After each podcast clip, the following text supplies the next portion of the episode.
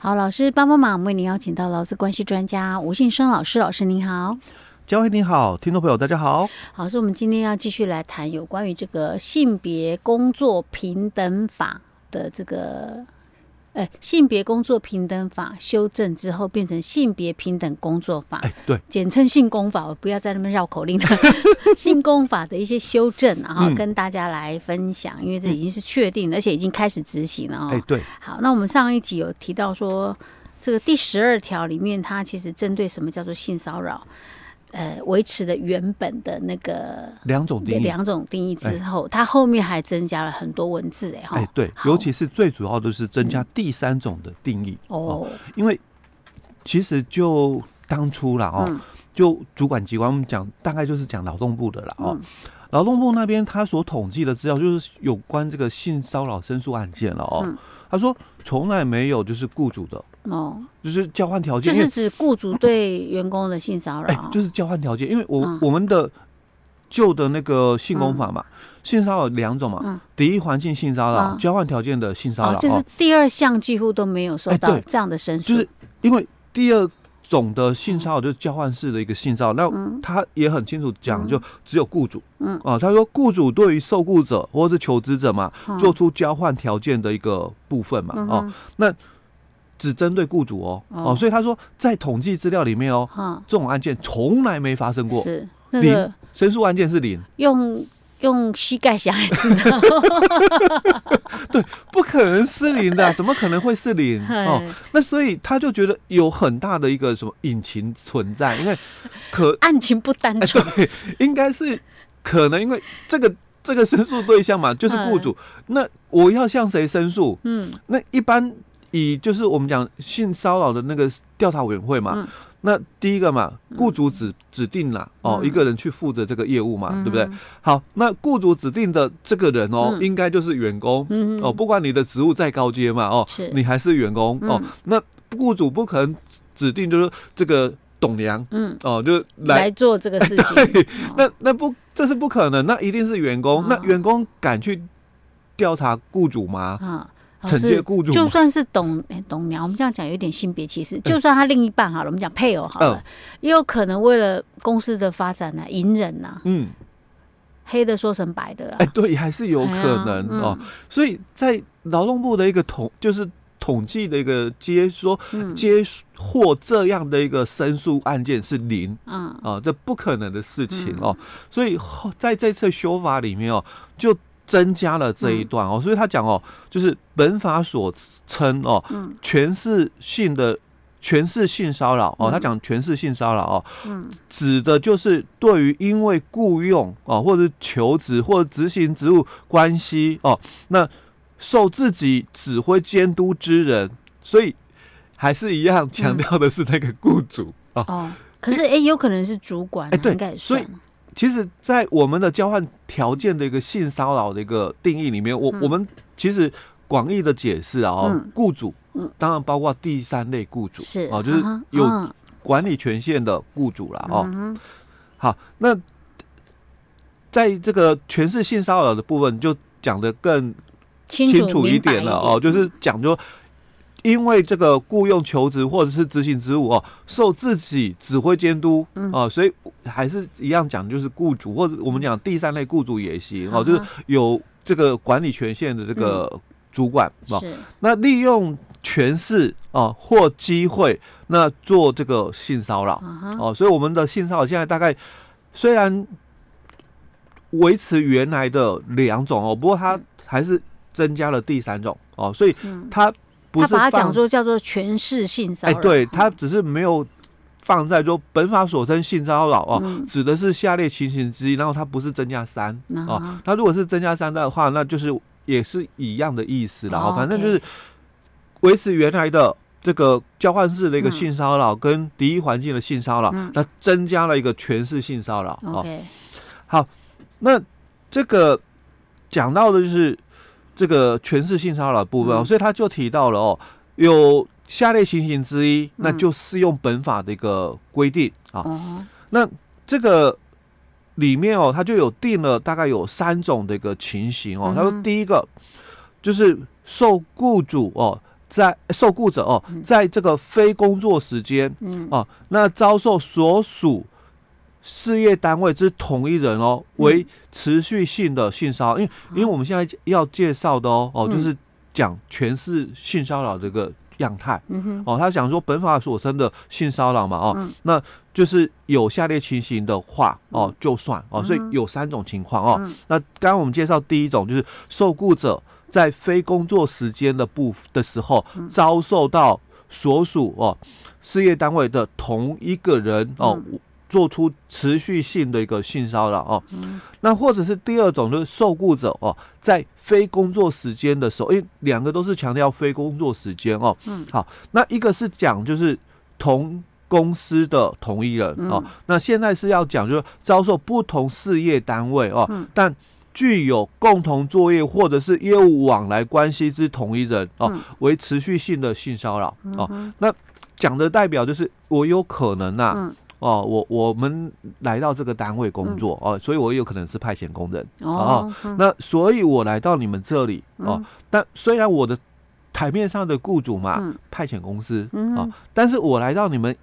要派单位哦。嗯，其实要派单位的主管，嗯，对我还是有管辖权啊，所以他跟派遣公司讲我的好话，讲我的坏话嘛，嗯，对我一定都有影响的哦。好，那所以我必须可能迁就于他，因为权势哦。好，那第三种哦，就谈到受雇者哦，于非工作时间哦，遭受最高负责人或雇用人哦为性骚扰的一个部分哦，所以。讲了就是雇主，好，最高负责人嘛，不雇用人，对，OK。那所以这里哦，他呃，接着他又提到，哦，就说前三项的一个性骚扰的一个认定，哦，就讲就是我们不管哦，是刚刚提到的交换式的哦，或者是敌环境的或权势的一个性骚扰部分哦，所以前三项的一个性骚扰的一个认定哦。那应就个案哦来审酌事件发生的一个背景、工作环境、当事人关系哦，还有行为人的一个言辞、行为以及相对人的认知等具体的一个事实来看哦。嗯，好，那接着他也是提到了哦，说中央主管机关应该去建立哦性别平等的人才库哦，那汇整性骚扰防治的各项资料，做一些统计跟管理啊。那接着嗯谈到的是。第十三条，就我们现在讲的是第十二条哦，嗯，所以后面我们会介绍第十三条。他在第十二条里面有提到第十三条。哎，对对对哦，嗯，那第十三条跟第十三条之一，十三条之一讲的就是新修法新哦，嗯。好，还有第二十七条到三十条，还有三十六条到三十八条之一的规定为。于性骚呃性侵害犯罪的时候也适用之哦， oh, okay. 哦，不是只有性骚扰而已哦，嗯，哦，连性侵害的犯罪也适用之哦，嗯，啊。那第一项第一款锁定的一个情形哦，那指的就是我们讲的交换式哎敌意环境的一个性骚扰哦。好，所以他说敌意环境的一个性骚扰哦，如果哦是由不特定的人哦在公共场所或者是公众哦得出入场所为之的话，因为它是敌意环境的性骚扰，嗯，所以我们在这里强调的是任何人，嗯啊，所以不只局限是公司的同事啊或主管，当然包括消费者或者是上下游的厂商啊，嗯，那都算，所以他这里才会提到说不特定的人啊，不知道是谁，就任何人哦，啊嗯，那。在公共场所或公众哦得出入的一个场所哦，做出这样的一个敌意环境的性骚扰的的时候哦，那就性骚扰事件的调查、调解以及处罚等事项哦，那适用性骚扰防治法的规定，因为我们以前一直讲嘛，你在公这个。劳动场所，你就应该是只适用性工法。哎，对，那所以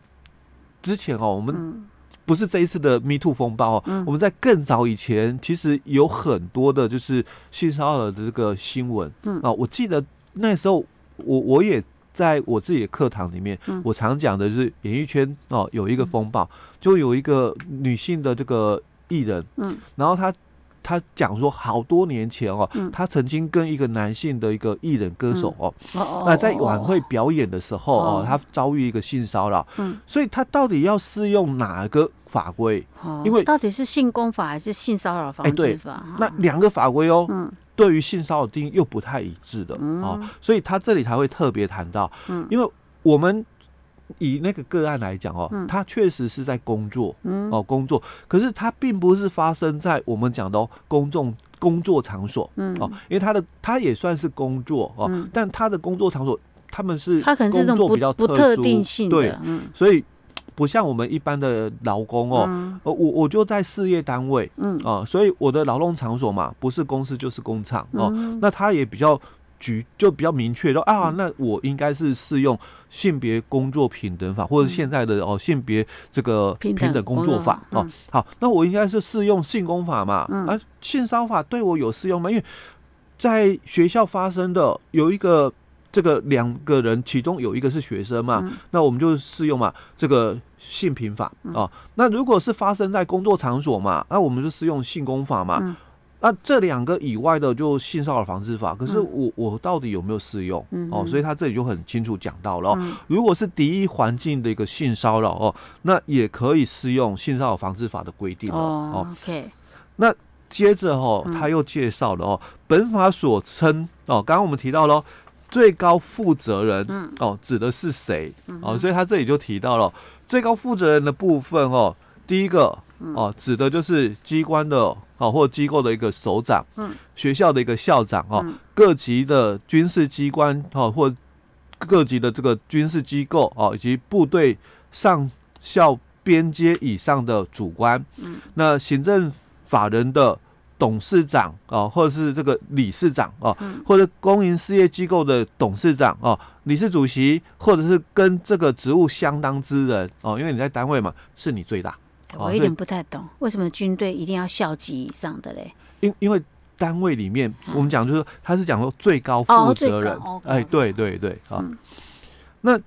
这个第二种情形哦、啊，第二种他讲。刚刚我们讲介绍第一种哦，那第二种情形哦，他就讲，那你是法人的，嗯，或者是你是合伙的哈、哦嗯，或者设有这个代表人或管理人的一个非法人团体哦，以及其他组织哦的一个对外代表人哦，哦与或者是与该职务哦相当之人哦、嗯，就是我们讲最高负责人。所以以我们私人机构来讲嘛，嗯、当然指的就是大概就是老板负责人。OK， 好。这个为什么要特别把它定义出来是有原因的、欸、对如果之前有听过我们节目大概可能稍微可以猜到一点点、嗯嗯嗯、OK 老师我们今天先讲到这好。